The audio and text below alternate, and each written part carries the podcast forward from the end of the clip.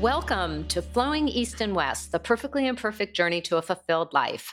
I'm Sherry Essig, an executive and life coach, and I work with people who are done settling for less than success and happiness.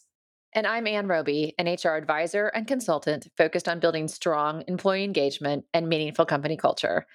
So, Sherry, as you know, back in October, I had the amazing opportunity to go to Kona with one of my clients, the Ironman Group. And I was invited to sit on a panel discussion with Feisty Media. Shout out to Feisty Media, bunch of kick ass, badass women. And I felt a little bit like a fish out of water. This was Ironman's first ever all women's world championship for doing an Ironman. And I have run a couple 5Ks in my life. That's about the extent of it. So I'm on this stage with these two amazing women and this dude that I had no idea who he was. Turns out he's somebody famous in the triathlon world.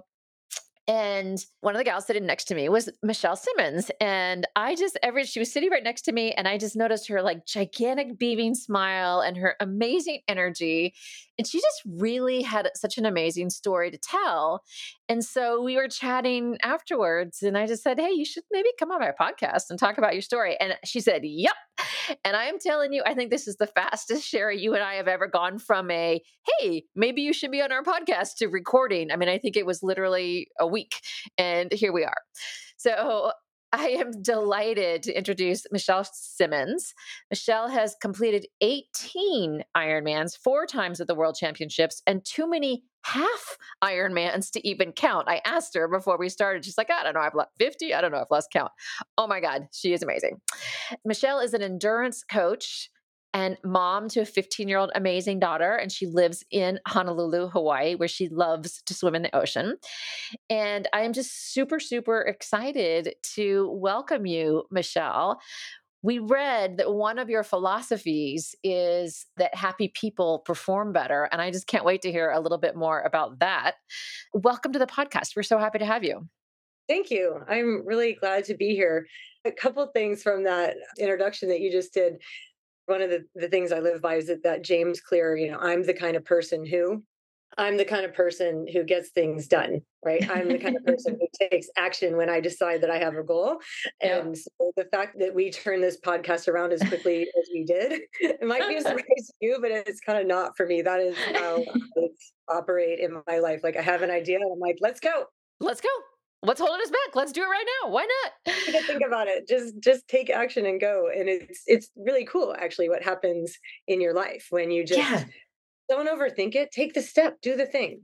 I mean part of what you're saying is like you get this opportunity presented and you shared with me after I had invited you to come on, you're like, God, this is so weird and to our listeners, not weird at all, because you had said earlier in the year or something that you wanted to get your message out a little bit more and you wanted people to hear your voice and to be on podcasts and things like that. And so you're like, this is kind of like magical alchemy happening all at once, which is incredible.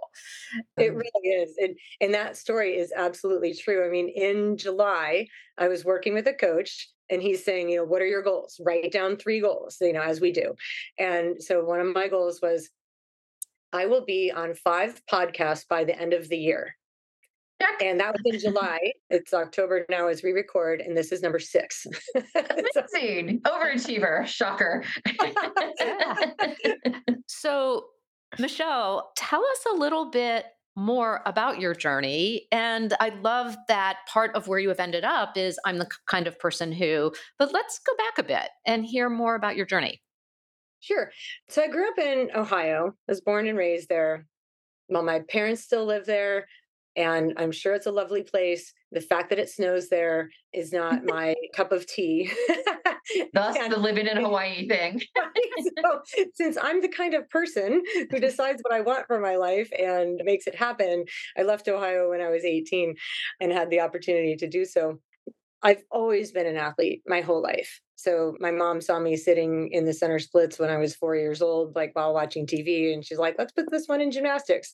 Mm-hmm. And you know, to be honest, I don't know where it came from. You almost want to say that it's innate somehow that I'm the kind of person who works hard, is always going for my best because even at a very young age, when the gymnastics coach would be like, you need to, you know, accumulate 60 pull ups over the course of this workout today. And I would be like, 60? I'm doing 80. you know, like so, like always. This is not surprising you know, me, right? And this is from a young age, so I've I've always just been the if a little bit is good, more is better. As an adult, I have learned now that that is not always true, but as a kid, that is how I grew up. So yeah, I've I've been an athlete my whole life. I was a gymnast, and then I was a swimmer and a diver in high school and college. After college, I found triathlon and if I'm the kind of person who's more is more, triathlon definitely fits that bill. like, you're doing Ironmans, you like it's really hard to do too much. It's possible to go too hard, but it's not really possible to do too much. So I, I found myself very much drawn to that. I was in my 20s. At this point, I was living in Arizona. I had been doing triathlons for several years already. There was a race that I did. It's actually, I think it's no longer in existence anymore, but it was a half Ironman triathlon in California called Wildflower. And it was known as one of the hardest, hilliest courses around, but I could drive there from Arizona. And I have very specific memory of treading water in Lake San Antonio, waiting for the gun to go off. And I knew that there was something physically wrong with me mm. at that moment. I didn't know what it was. Did you feel something or was it more just like I just had an innate knowing? Well, earlier that week, I had woken up to a chain of inflamed lymph nodes all along mm. my collarbone. Mm. And they were grape sized lumps. They did not hurt to touch, but it was inflamed. And so if it hurt to turn my head. Right. And so I knew for sure something's wrong with me. And I did go see a doctor at the time it wasn't like a doctor that I had a good relationship with because, again, at the time, if you picture this scene, I'm a healthy 25 year old. I don't have a close relationship with a doctor because I never went to see doctors. And so I do remember he he did a couple of tests. We took an X-ray, and he said, "You know, you might have mono." And I said, Oh my gosh, doc, you don't understand. I can't have mono. I have three half Ironmans and a full Ironman on my schedule this summer. I do not have time for mono. and he looked back at me and he said, No, I will never forget this. No, you don't understand. If you have mono, we jump up and down and clap our hands. this would be a whole other story about how you know easy it is to live in denial.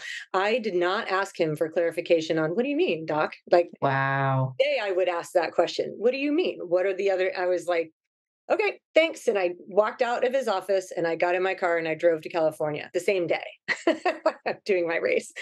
And so it was more like I've got, I've got shit to do. yeah, it was like this haunting nagging that like something's not right with me, but I'm gonna go live my life anyway and pretend that this isn't happening. So I finished the race that day. And what's interesting is you know how your experience of of something is what it is in the moment. And then later you can look back and see it in a totally different yep. light. So sure. on that day, as I completed the race, I felt a degree of frustration. I'm not all there. I didn't have that extra gear. I couldn't push the way that I normally push. And I was somewhat disappointed at my finish time. And I tell you what, I look back now and be like, are you kidding me? I did that wildflower triathlon in 546 when I had cancer. like, like, so because it was only a couple days later that I was diagnosed with Hodgkin's disease. And again, go back to being 25. I'm like, what is Hodgkin's disease? I don't right. know what this is. The doctor's saying it's a cancer of your lymphatic system. And I'm like, what's a lymphatic system? I don't know what that is. Right. So all of this is just completely out of the blue. And for me at the time, I really was like, I'm just not going to be your typical cancer patient. Like, how could I be? I'm a I'm the healthiest person in this whole damn hospital. Right. 25 old. You know, I compete in triathlons. Like, this is not happening to me. And, and like, this is not going to get me. So, genuinely, this surprised no one who knows me. Within a half an hour of getting off the phone with the doctor, I'm out for a run. My mom's like, What are you doing? Answer schmancer. yeah. Well, I mean, anyone who has a movement practice would know that how do you clear your head? Right. Yes. And it's like, I'm going to get by myself and I'm going to move my body. And when I'm doing that, I can think clearly, I can have these ideas. And so, you know, 45 minutes later, I bounce back in the house. Everybody else is in tears, you know, like doomsday. And I'm like, nope, got it figured out. The doctor said Hodgkin's disease is very curable. We have a 97% cure rate here. Yep, I have to go through chemo and radiation for the next six months or so, and that part's going to suck, but I'm super strong, I'm healthy, and I'm going to be fine. And so essentially, like that's what we did. I went through the treatments. I will not pretend that they were easy. I mean, they mm. definitely, it was humbling. So this was like May, June of 1999. By December of that year, I mean, I was an unrecognizable person in mm. that. Like, I was skinny, I was gray, I was bald. The chemo and radiation, like what they did to my body to remove the cancer cells, looking back now, was extreme. And it worked. In December of that year, right after I did my last treatment. Like I'll spare you, there's a lot of details. And if you wanted to go into them, we could, but it would take like, I mean, I could talk on that for six hours and probably nobody needs to know all those details. But when I started my my path to recovery, right, where I'm like, I'm just gonna get back to normal. And at the time, you know, I had role models like Lance Armstrong. And this is yeah. before we knew that he was a doper. And I was so disappointed in that. Like, oh Aww. my God. It's literally like when he won his first yellow jersey, I had just finished like my second chemo treatment. And so, to me, as an athlete going through this cancer treatment at the time, to have a role model like Lance Armstrong, who had been through his own cancer journey and made a comeback to sport, right. that was just insanely inspirational and motivating. Yeah. And I was a big fan and a huge defender of Lance Armstrong. We don't need to go there too much on this podcast and how disappointed I was. I, I imagine. Yeah, because it genuinely was like that to me was an inspiration that this is not going to get me. Well, let me go back too, because there was a part of that story that matters a lot. Before I started the treatment, what the doctor in Arizona told me was that he reiterated, but there's a 97% cure rate here, Michelle. You know, this next year is going to suck, yes, but you're going to get through it. Because I will warn you that potentially down the line, because of the treatment that we are going to be giving to you, you may be at an increased risk for breast cancer, lung cancer, thyroid cancer, something like that in the future. And he goes, But here's the thing we're talking like 20 years from now. What we need to do is deal with the urgent problem we have in front of us, which is the lymphoma that you have right now. So we're going to treat that right now. And then if those things happen down the road, we'll deal with them then. Mm. Yep, doc, I'm on board. Right. So that's what we did. And so then you fast forward to the next 20 years of my life. And I traveled internationally. I continue doing triathlons, including the 18 Ironmans that I did four times at the World Championships. I'm succeeding in my life. I get married. I have a beautiful daughter. I start my own business. I'm doing all the things. And I would say on the outside, but even on the inside, like I'm mm. proud of myself. I'm living the life that I want to live. And for the most part, during those years, I don't want to say I forgot that I had cancer, but I did not live in this state where I was reminding myself every day of what I went right. through. Right. Like yeah. I put that away in a box. And the only time I ever really talked about it was when I heard that when I would be introduced to somebody else who was just diagnosed with cancer. And yeah. in that moment, I could be like, join the club. And then I can relate to you in a way that maybe other people can't. The first time that chemo needle goes into your arm and you see the chemo going in it's like you just join a club. And i remember thinking that like i'm joining this club that i don't want to join but i'm in it now and it is what it is. And so yeah. anyone in that club right i'm like i get it. I get you. But other than that i really didn't let it define my life or put any limitations on me at all. And then where it gets interesting for me is right around that 20 year mark I was diagnosed on Cinco de Mayo. So because it's a holiday that I don't want to say everybody celebrates, but you know, it's a thing. Every Cinco de Mayo, I go flashback to being diagnosed with Hodgkin's disease. Right. And then I counted the years. So I knew how many years. It's been 15 years. I'm still good. Everything's good. You know, no more cancer. And oh my gosh, around that 20 year mark, things just started going south. And I started having some pretty serious anxiety and a lot of it was recalling what that doctor had told me that I'm at a greater risk now for lung cancer, breast cancer, thyroid cancer, pick the right. thing. I was just sure that something, I mean, that was poison what they gave to me. And I don't know, you know, it's coming back to get me, I was sure. So I started noticing any little thing that wasn't right with me. Right. So instead of focusing on how am I strong? What am I doing right? Where am I excelling? I start looking for any sign that tells me that I have cancer again. So I'm going to the doctors and I'm not breathing well, as you can imagine. When you start having anxiety, the first thing physiologically that happens is your breath starts getting trapped in your chest. Right. So I'm like just breathing high and tight. And the cascade of events that happens when we're breathing high and tight and looking for all the bad things that are potentially maybe one day going to happen to us.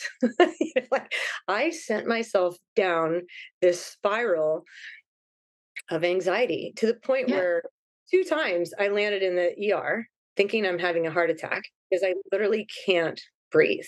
Did you have the words at that point? Would you have called it anxiety or is that like you reflecting now? It's only now that I mm. would call it anxiety. At the time, I didn't really know what anxiety was. At the time, all I knew was that I had cancer 20 years ago. The doctor told me that 20 years from now, I'm like, what my memory of what he said was, I'm going to have cancer again. So now I'm just straight up looking for it. Right. And the doctors are doing all these scans and they can't find anything. And I'm like, well, look harder. Because I'm sure. but what was interesting is to one of my complaints was I can't breathe. I feel like I can't breathe. So he sends me to a pulmonologist where they run the whole battery of tests. So now I'm failing these breathing tests. And this is, mind you, at the same time that I'm competing in Ironman triathlons. I'm living this life where on the outside, I'm competing in Ironman triathlons. My performance had started to go down, I'm sure, because of you know this whole thing. Like I just couldn't focus on training the same way. But meanwhile i'm failing these pulmonary function tests saying that and, and, then when you have this straight up data look see i failed this test i can't mm-hmm. even fully exhale see yeah. it's there's proof there's something wrong with me and the pulmonologist can't figure it out because they can't find anything else wrong anything and, physically wrong right and so they're telling yeah. me oh yeah i'm diagnosed with anxiety and i'm like i'm not crazy like you don't know me because in my mind anxiety crazy right, right. like together. And I'm like, I'm not the kind of person who who's crazy, doctor. Have you seen what I've done with my life? This is not me. Like, find what's wrong with me and fix that mm. so I can go back to being a superhero. Well, let me just stop you for a second because I mean, this has got to be incredibly freaking frustrating because you had all these things that you were doing that were going really well and you were super successful. So I gotta imagine when somebody tells you you're suffering from anxiety, what impact does that have on you? I mean, other than you're like, screw you, find the physical thing that's wrong with me. Like, what impact did that really have on you, do you think?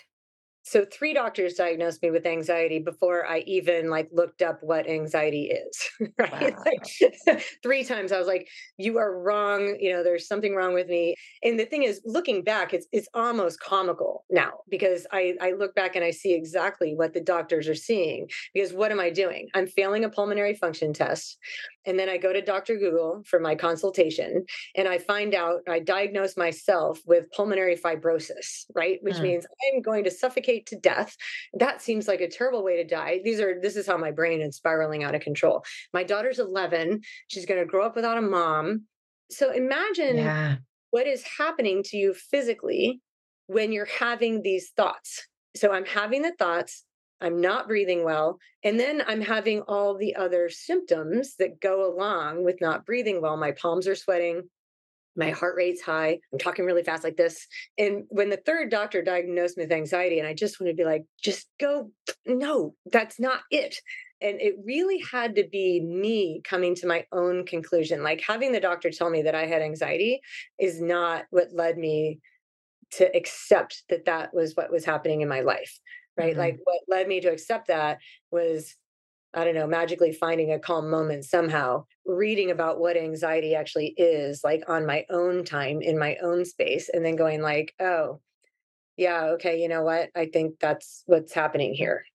I'm hearing something really interesting that I think is speaking to where you might be going. And I don't want to spoil the plot for anybody. But you talked in the beginning of, well, I'm the kind of person who says I'm going to do something and then I do it. And then it was, I'm not the kind of person who gets anxiety.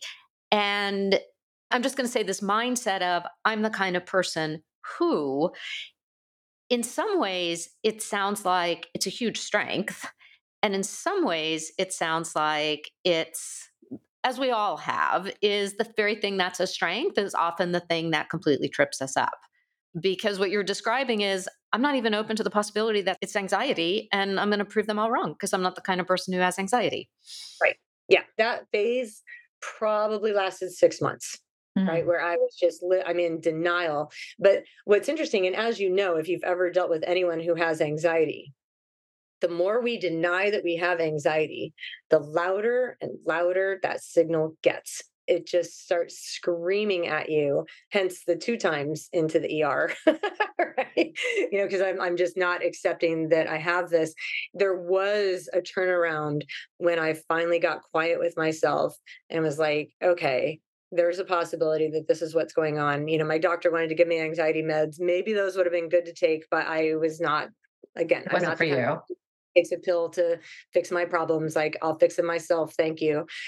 And so this is around like 2019, 2020 so during the pandemic time or but so mine had started before the pandemic and then you like stack the pandemic on top and the blessing for me in that was that you had a lot of experts that went online sharing their message mm. right about how to help yourself and i was not the only person suffering from anxiety in the right. beginning of 2020 i would say like the etiology of my anxiety was different from where somebody else's anxiety may have come from. The reality was that's where i found myself. And then because everything was online in 2020 i found breath practitioners people who were teaching about breathing and prior to that i had not been open to you know in my mind woo woo you know like like breathing practices like i wasn't a yoga person i wasn't like no i'm just taking i'm a triathlete i got shit to do. And no time to breathe. Yeah. no not doing that. But at the time i was like let me just i was i was so desperate i think. I was in such a bad state of my life which was not normal for me. Like it didn't feel like this is where i should be. And i am a problem solver so like i'm open-minded enough now desperate enough now i'll try anything and the try anything turned out to be get quiet mm. breathe slower and breathe yeah. and slow it all down and so somebody might have given you that advice at some other point in your life and you would have like blown it off or or whatever. At this point you are desperate, so you're like you're going to try anything. But but what is it that actually happened for you when you were able to slow down, get quiet and pay attention to your breathing? So here's the thing. It was a temporary fix. Like this was mm-hmm. not the the cure for my anxiety. Like the breathing, all it did was it just helped me get a little more grounded. But in those four years, I really still lived in this in between of like half the time I'm still worried about how I'm going to die and what cancer is coming back and all of this. I had some tips and tricks to manage that when it was happening, mm-hmm. but it mm-hmm. was still happening a lot. And then on the other side, I'm still out biking and swimming. And like it's just this whole dichotomy that how am I still doing this if I'm physically as unhealthy as I think I am? The big shift for me happened earlier this year. It was like March of 2023 and I went to a mindset clinic. And a lot of that was because the reason I went to the mindset clinic, it was hardly even for me. It was because at the time I was a tri- I'm still a triathlon coach. I have been a triathlon coach for 15 years.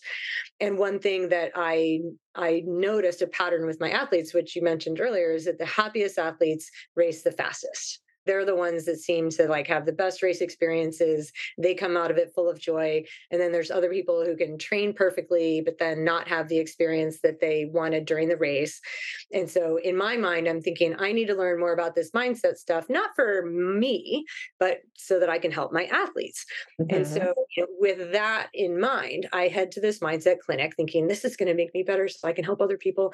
And the leader of the clinic what he has us do is he's like think about a story that haunts you you know something that you're still living with and write that story down so I'm like, I have my notebook out and I love to write. So I'm just furiously writing about how, like, this doctor in Arizona 20 years ago told me that I'm going to have cancer again and I'm a sitting duck and I'm just waiting for it to come back. And mm. I really don't want to go through these treatments again. And what about my daughter? And like all the thoughts, I just put them down on paper. And then he asked for a volunteer to share their story, right? And if you know me by now, I'm the kind of person who he hadn't even finished asking the question. You're already like moving to the front of the room. I gotcha. to, to be fair, part of it was I knew that that was my story. And with other mindset coaches that I had worked with, the way that they would try to shift your story to make it so that it's not haunting you anymore is to to show you how it's not true and in my mind, I'm like, I don't know how to shift this story so that it's not true because I actually went through these chemo treatments. The doctor actually told me all of that. And I had a husband at home who's reinforcing that. You know, every time something's not wrong with me, he's like, Well, you know, you did go through chemo treatments 20 years ago. I'm like, I know my body's poisoned and I'm right, like mm-hmm. living in that mindset. And so I'm like, That's true. So you can't tell me that it's not true. So the difference was when I wrote down my story, and then the facilitator of this this clinic says, read it out loud. like, are you kidding me? Like in front of this group of 20 people who I hardly know, I'm reading about how 25 years ago I was diagnosed with Hodgkin's disease and the doctor told me this. And I'm just bawling, crying because it's all coming back. And then he says, Great, read it again. So, like, I read the whole thing again, like more tears, full on waterworks and it's getting a little bit easier, but it's still like just really sticky. And he says, okay, now read it again. And this time you're going to insert a big breath after every sentence or like at the end of each thought and this is where like the big emotional release comes from.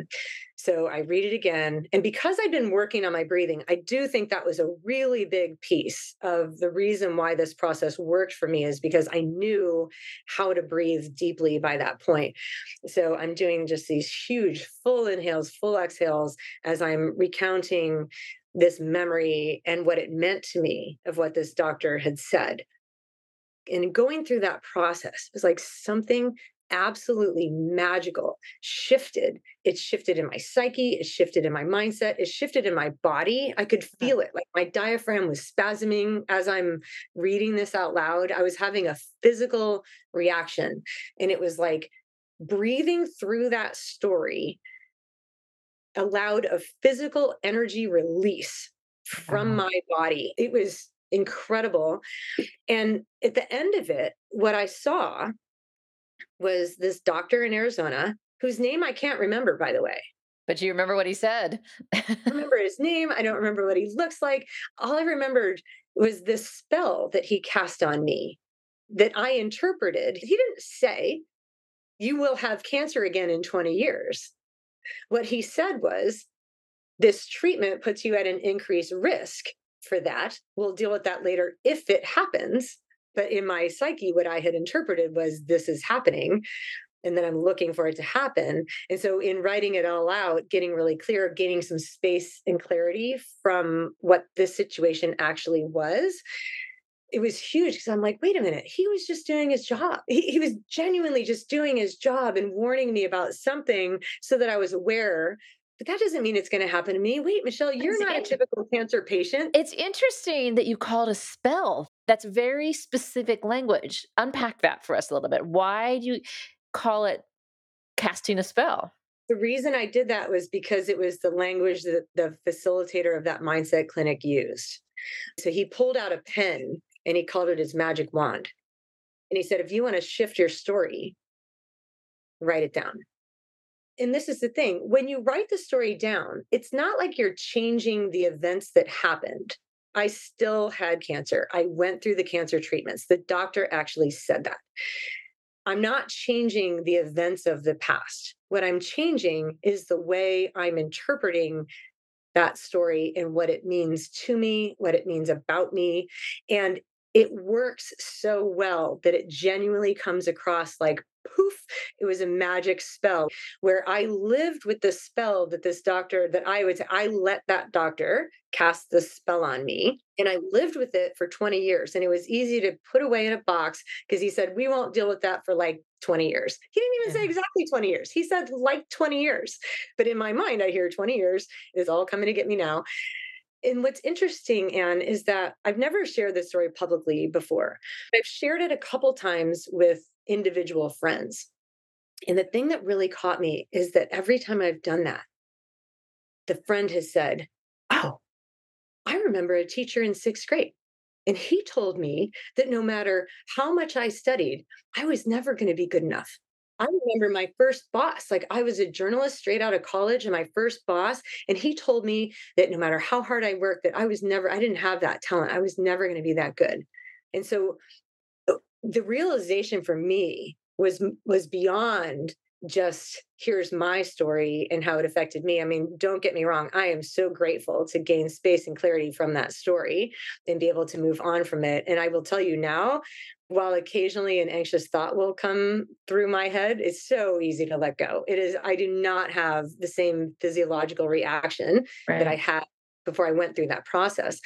And when I went through that, I thought, oh my God, I need to get certified in that method. I want to teach people how to do that. I want to serve people so that if they have that story that's haunting them, I can walk them through. It's a very simple process. Like it's not hard. We just don't do it. You know what strikes me, Michelle, is you push back if you don't agree with what I'm about to say, but it's like what the doctor said was more or less neutral. He was sort of like stating the facts. This might possibly in 20 years have this impact, whatever. So it's almost like you, through your interpretation, cast the spell on yourself. Same thing. Sixth grade teacher said whatever. They could say great things or shitty things or whatever, but it's the way we take it on board ourselves. What do you think about that? Do you think that's true? 100% it's like the way we internalize what we heard and we yeah. know this to be true because in pick a conversation people will, will you know you'll have a conversation one person says one thing and the way that that other person hears it is the way that they heard it and it's not yeah. necessarily what exactly was said or intended or any of that yeah right right and yeah. then but and what we do to ourselves when we interpret the message from and i would say typically this is going to be from the message would be from someone who's in a position of authority somebody who we respect said something we interpret it a certain way it sits inside of us it smolders and then it impacts the way that we think the way that we feel which we know then impacts the way that we act and then it's like pick this whole That's thing right. And then you go, when you can go back and identify the root cause of like, where did that come from? And I can look back now and be like, how to diagnose yourself with anxiety. right? How to give yourself anxiety, right? Yeah. Is exactly you know what I did. It's like wow, and I have the power to cure it by changing my interpretation of the story, or I'm shifting the way that I'm thinking about this mm-hmm. thing, and then it allow it opens the door for all the other things to shift what you're talking about is very interesting just in the overall context of mindset. Because Ann and I talk about mindset a lot, and we talk about mindset on small things, on big things. It feels like you're talking about this very specific slice that happens to almost everybody, where for whatever reason, somebody says something that lands on a very tender spot. Whether it's a unconscious fear or an unconscious belief. But I think what you're talking about is so important because this goes way beyond just day to day mindset or looking at a specific situation and shifting your mindset. And on all of those, those change our experience as well. But there's mm-hmm. something about these moments where, of the millions of things that could get inside of us and stick, this is the one that takes root. And I don't even know that I'm really trying to make a specific point other than it's a very useful thing to think about what is your story that constantly comes up or nags in the back of your mind, or you think you're so done with it and it gets triggered again. Because those are the ones that are much, much stickier than the millions of other ways that mindset is important. 100%. And when you can get to the root of it and discover what the root of it is, writing it down, it genuinely changes everything. We can talk ourselves in circles and it's just really hard to get a hold of the story. But when it's down on paper, you can actually look at the words and then you're asking yourself, is that true? Yeah. And you had mentioned Byron Katie to me, and I listened to some of her and I thought, yes, those questions like, is it right. true? Can you be absolutely certain that that is true? And then when you have that thought, how does that affect you? Yeah. Who would you be without that thought? Look at you taking all of Byron Katie's work right on board. 100%. Like when you get into that, it's like, oh, yeah, okay, hang on. I'm in charge. And like, I'm having this thought. Is that thought making my life better or is it making my life harder? And yeah. then who's in charge of changing that thought? Oh, me? Wait a minute. I can change that thought. I have that power. I have that control. I change the way I'm thinking and I change the way I'm feeling, and that changes the way I act. I grasp onto these things like I want to be in charge of my life. Mm. I want to take responsibility for my life. I don't want something that I don't control affect my life. And so the idea of like finding that story at its root cause and extracting it and ripping it apart is like, oh, what a relief that is. And can I help I other this. people do that? Because this is cool. Well, and that's just, I mean, we're going to have to wind down here in just a moment, but that's the question I wanted to ask you. So, how are you using this in your endurance coach training that you're doing with other folks? Are you able to apply this to help people race better? Yeah, so I'm doing it some in my endurance coaching. I've actually shifted some to starting like a secondary business of sorts where it's like I will do story work coaching so it's sometimes it's with the athlete but generally it really has nothing to do with the, the athletics is is very much a side note to this because most of what we're dealing with is like a memory from 20 years ago 30 years ago 40 years ago that happened and so i set aside like a separate time where mm. i mindset coaching and it's story work coaching. So I, I, did. I went ahead and I got certified level one and level two through this enlifted method because I was like, that's just so cool. And I'm just two feet in, jumping in, like doing the whole thing. It's an exciting time for me personally because I'm like, okay, I have the triathlon coaching thing and that's awesome. And I can ask my clients stories when they write out, here's what I was thinking. I have better questions now to mm-hmm. like prod a little more, ask them a little more. So I'd say my endurance coaching athletes are benefiting, but it's a secondary mindset, story work coaching sort of business that I have started and I am in love with it. And it's so cool when you see the aha happen with a client and they're like, wait a minute. Yeah, that was her thing. Not that that wasn't even about me. Yeah. You're like, ah, magic. Well, and I just want to invite any listeners that we will put contact information for Michelle into the show notes because if this at all sounds interesting to you, you have an opportunity to chat with her. Thank you for that, Michelle. Yeah, I would love that. I genuinely, this work is so meaningful to me. So it's just a pleasure to get to work. That's how I feel like I'm looking at it. Like, I get to help you work through this. Oh, pinch me. I can't wait. So I feel like we have barely scratched the surface. I know. Of, We're gonna have to have your back. journey. yeah. and I'm curious if you could go back in time, knowing what you know now and having been what you've been through, both on the endurance front, on the health front, on the anxiety front, what words of wisdom would you share with your younger self? So it's an excellent question. And I thought a lot about this. And I, I need to preface it with if I gave my younger self advice of what I know now, I don't think my younger self would have listened. That's so I'll preface it with that because my younger self was very bullheaded and I have it all figured out and nobody's telling me what to do. And like, with your advice, I'm doing my thing. However, if I could get myself to listen back then, I would say, slow down, let yourself rest.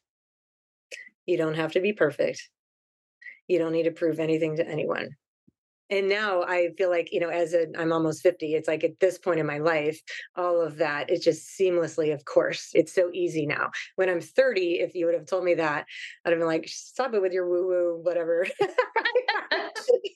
i don't have time to slow down and rest. yeah, I know. I'm a go getter. Like, like slowing down is for wimps. That's for people who aren't as strong as me. And now I'm like, okay, you know what? If had I had I been able to hear that advice, I do believe my life could have been better all along.